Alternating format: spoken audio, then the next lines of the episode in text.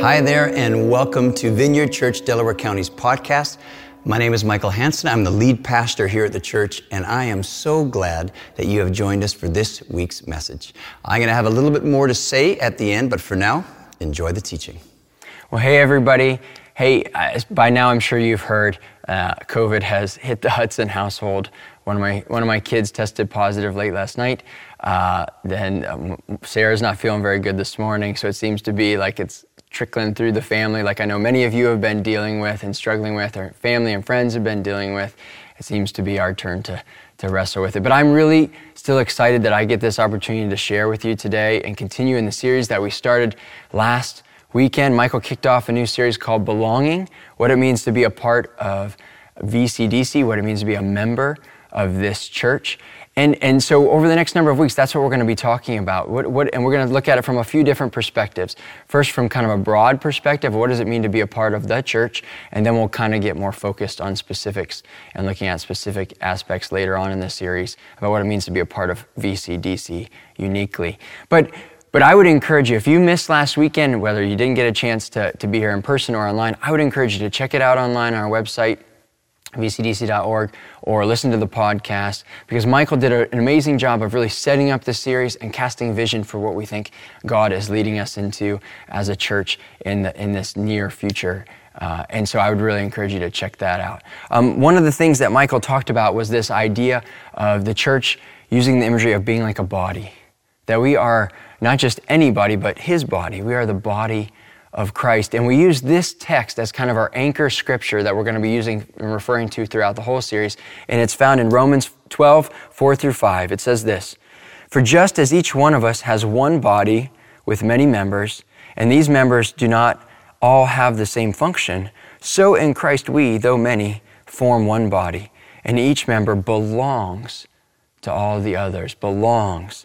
Hence the inspiration for the name of this series. We also had a great quote by uh, an author, Christian author named Sam Allberry, and he says this Church is not something we go to, but something we belong to. The church is not just a place, it's not just a building, it's not just an event, it's not just something we're observers of, or spectators of, or even attenders of. It's something we're a part of. It's something we're a part of, and, and, and we're not only a part of it, it's a part of you. You're part of the body.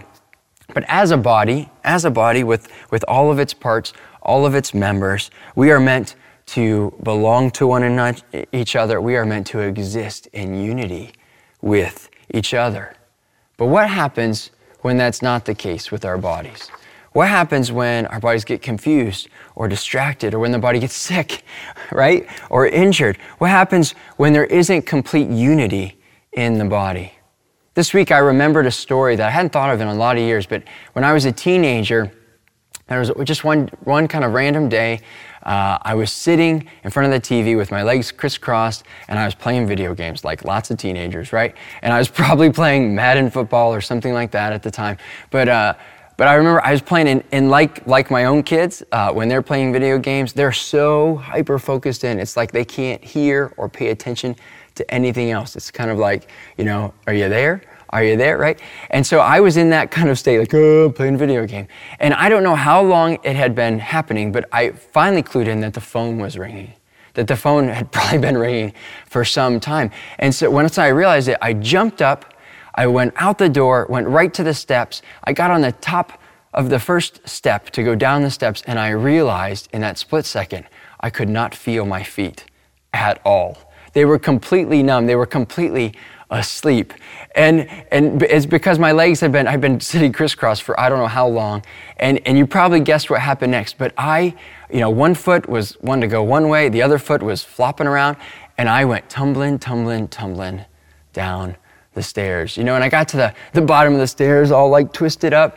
And, and eventually, uh, my feet, uh, you know, got their ability to communicate with their, my brain back again with the head, and I was able to get up and walk. It's a miracle that more of my body wasn't majorly hurt, and it was just a few bruises. But what, what, what happens when those kinds of things happen in the church body, right? In the church body. when maybe something happens and you know one foot wants to go one way and the other foot wants to go the other way and we're not quite cluing in in, within unity with what the head jesus the head is wanting us to do what happens then because it can really do a lot of damage it can really create a lot of disunity it can really like hurt us and make us feel like we're tumbling down the stairs and, and getting bruised up right?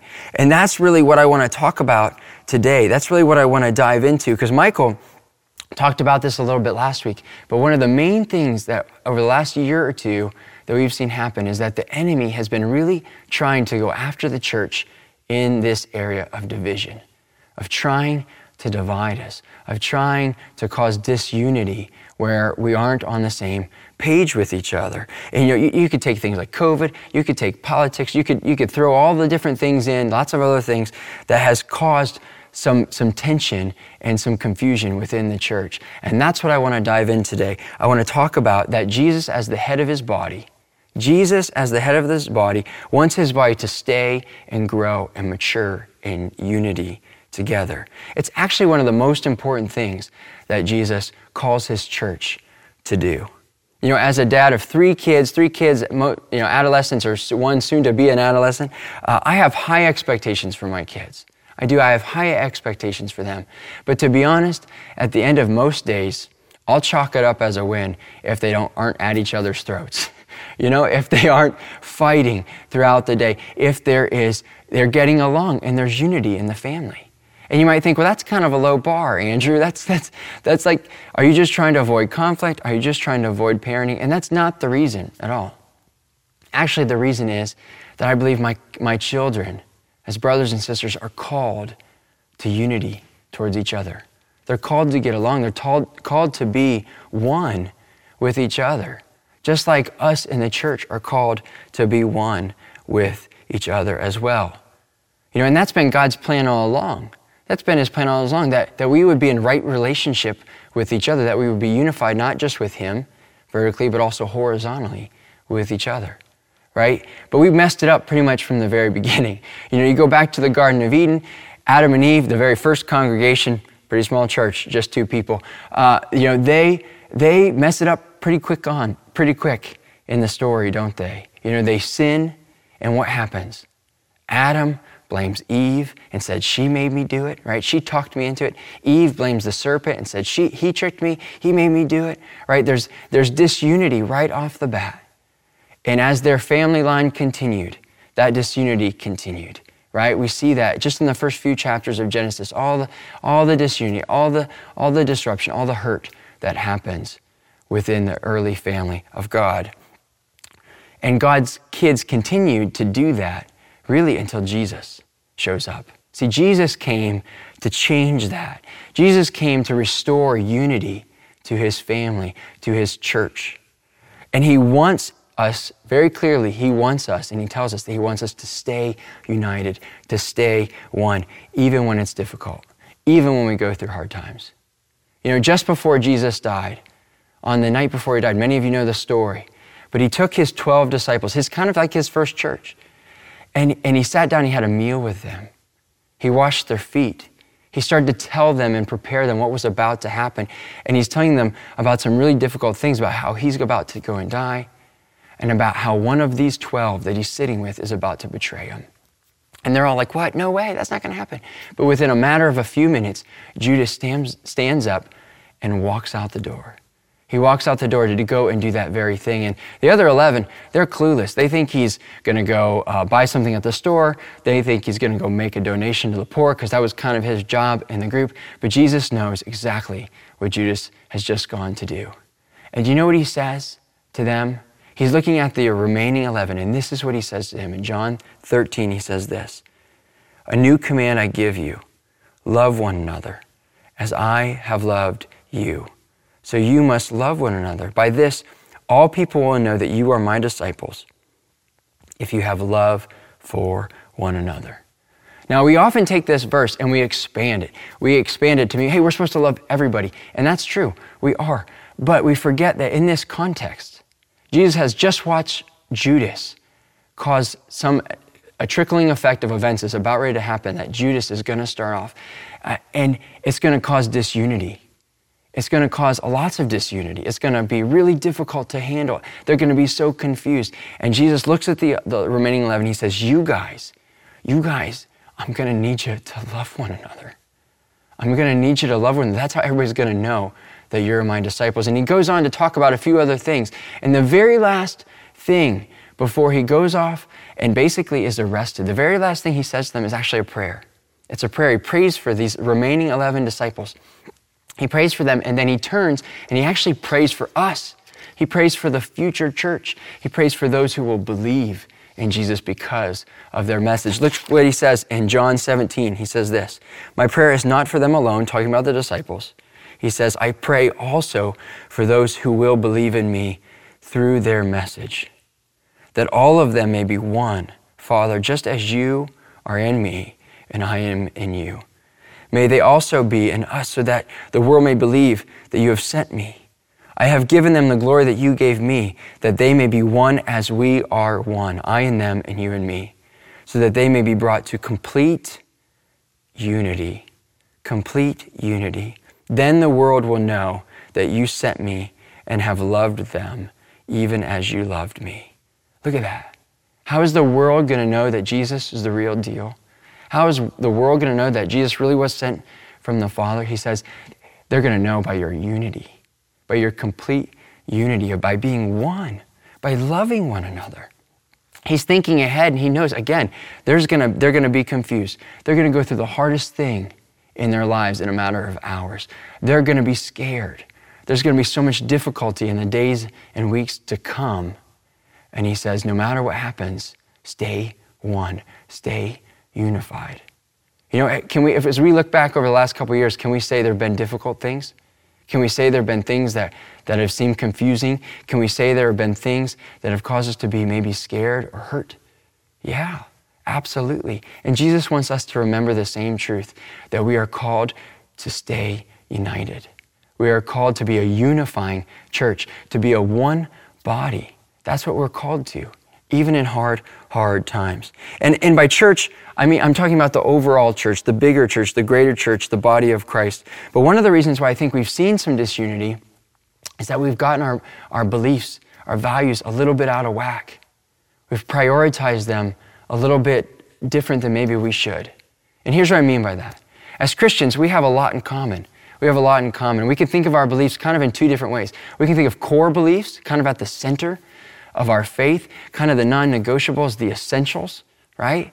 Right? And then we also have beliefs that maybe might be more on the, the peripheral, right? Where maybe there's, there's a little bit of room to disagree with. There's a little bit of room to say, well, I, I can see your point and you can see my point, and this is kind of how we're going to do it. It's one of the ways where I, I love that we pray for different churches in the area, right? Because we really do believe that at our core, we are, we are one with them right? And we might have little different ways that we practice our faith and different things, but those are more on the peripheral. But at the core, at the core, we, we are united uh, with the other churches around our community and in the world.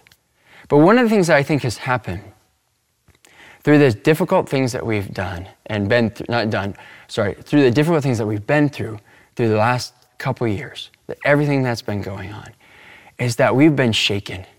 We've been shaken and what's happened is some of our beliefs that probably should remain on the periphery, on the edges, have shaken and found themselves to be at the core. When, when tensions get high, right? When things get high, we tend to, things kind of shaken and they've, they've come to the center that, where, where I'm not sure that they belong.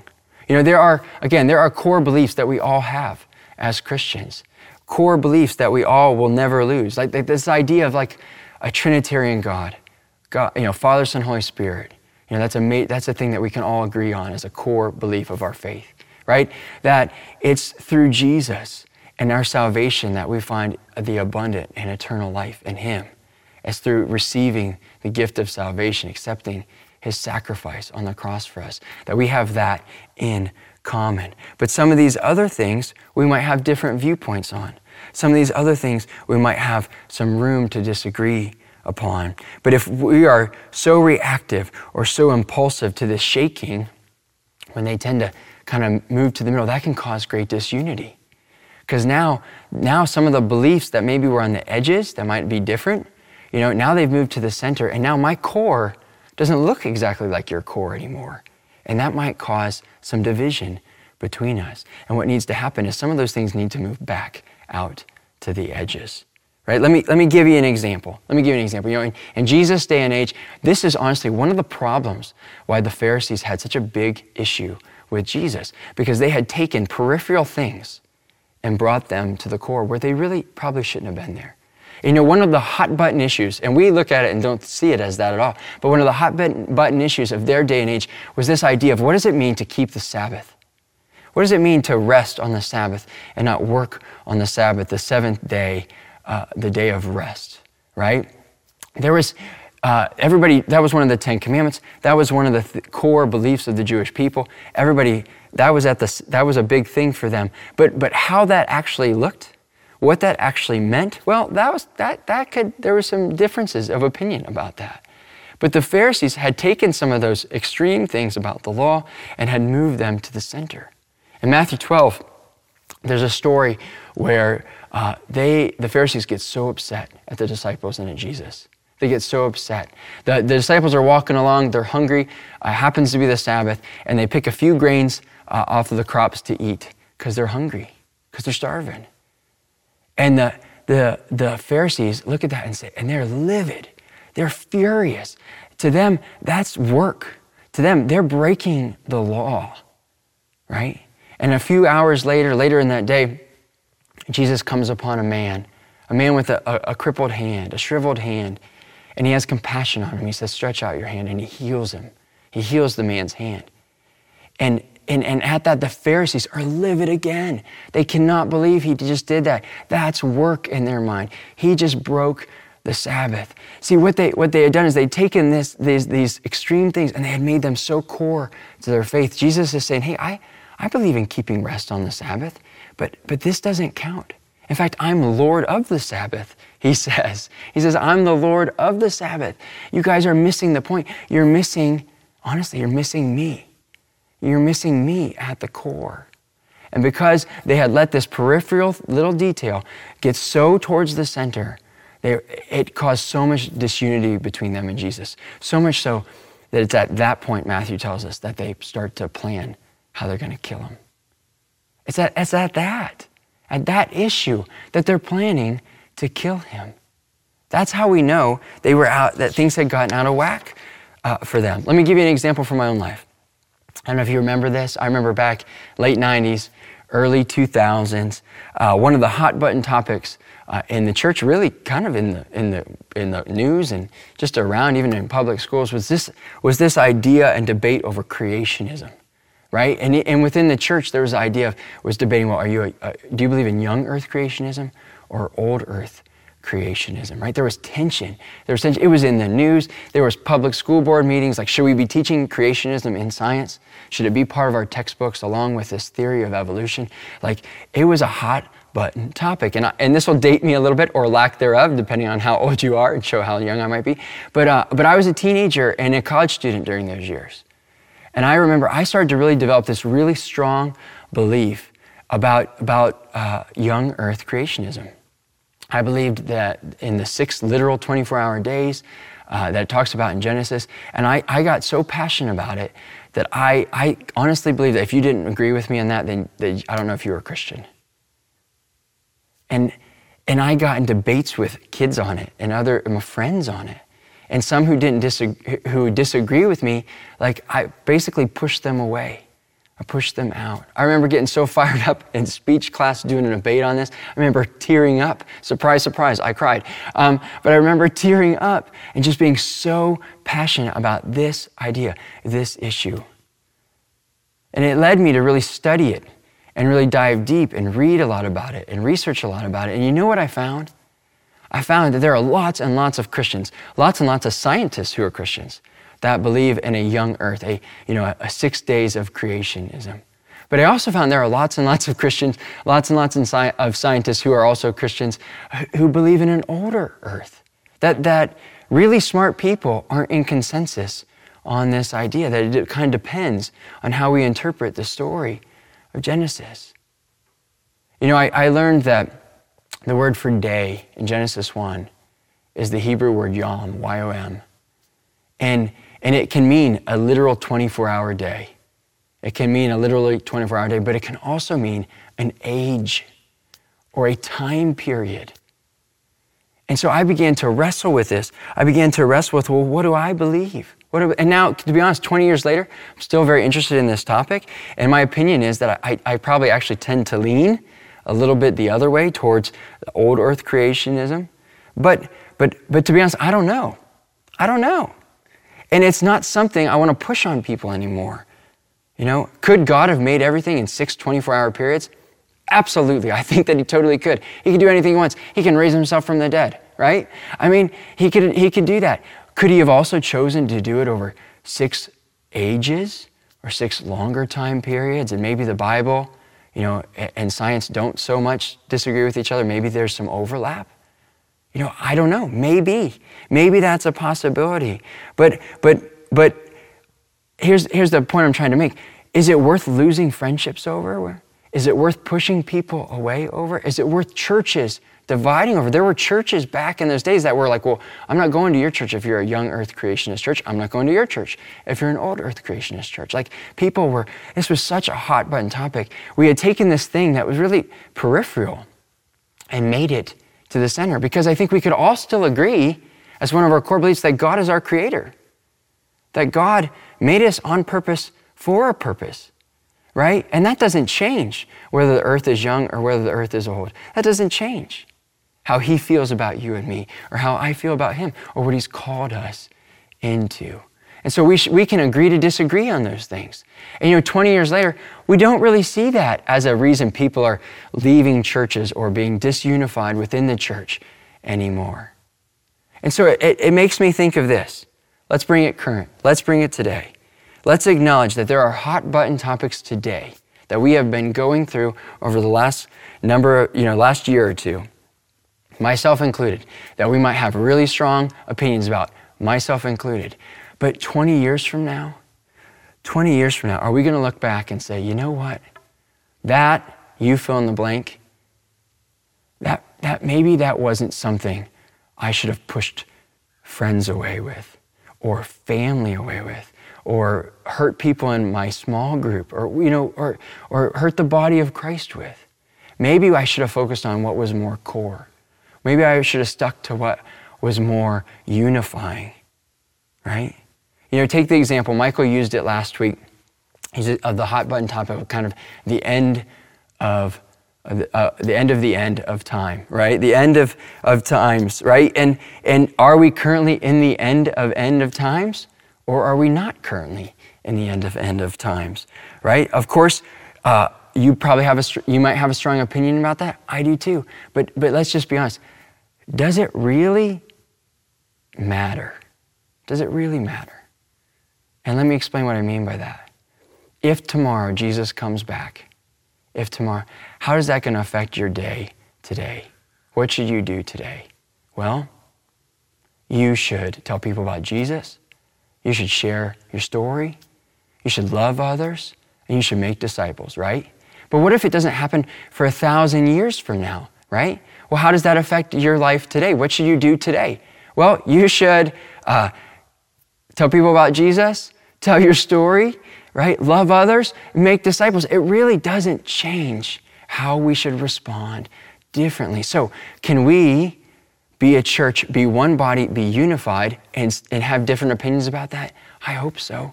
I believe we can. I believe we are doing that.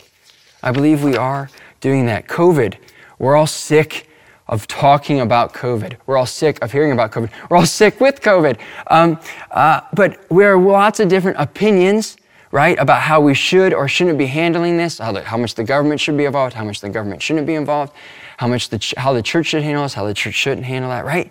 We, families are in disagreement over this.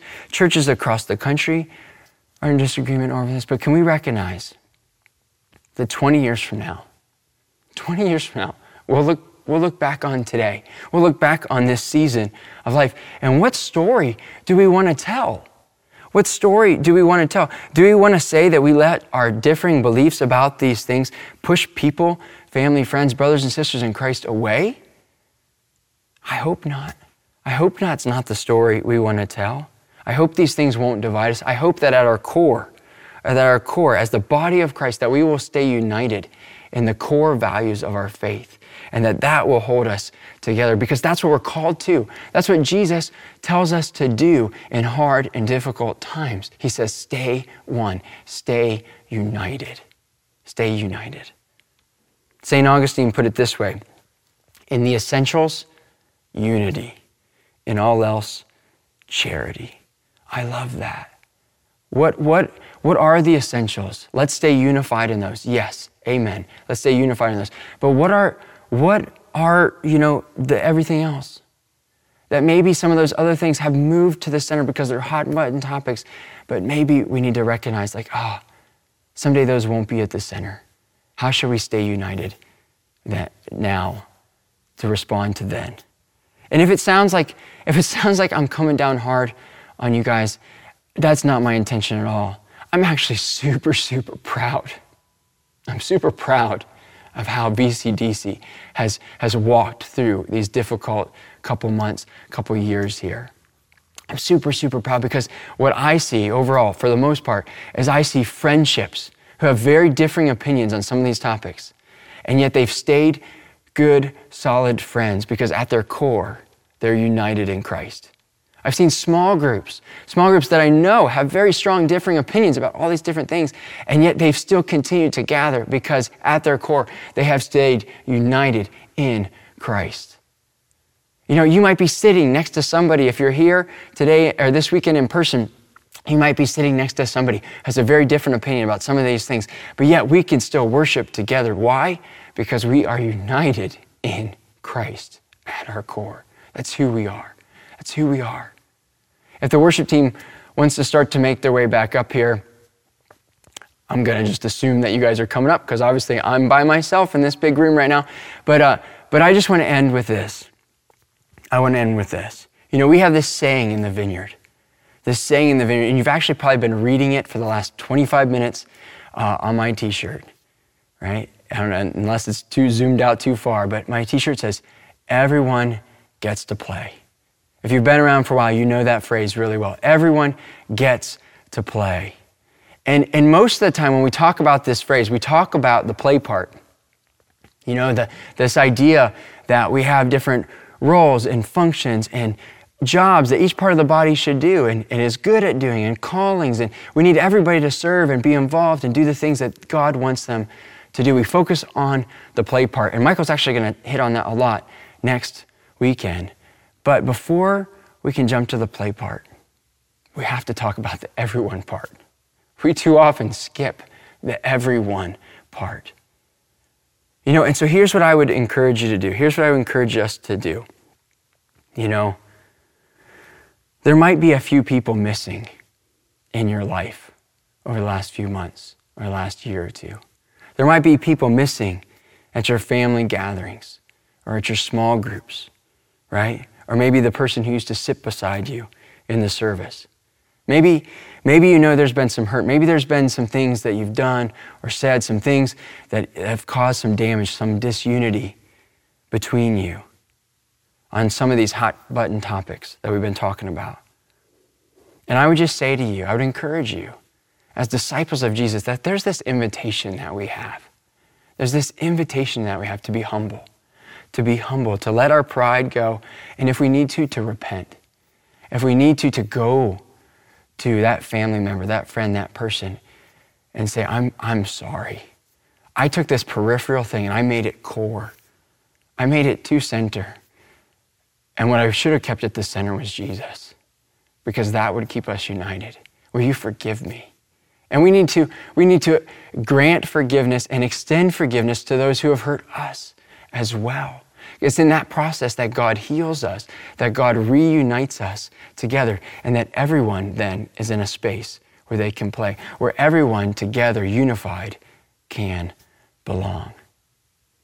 Well, thanks so much for joining us today. I hope that what you heard has encouraged you in your walk with Jesus. For more information and to contact us, go to vcdc.org. Well, bless you. Have a wonderful week.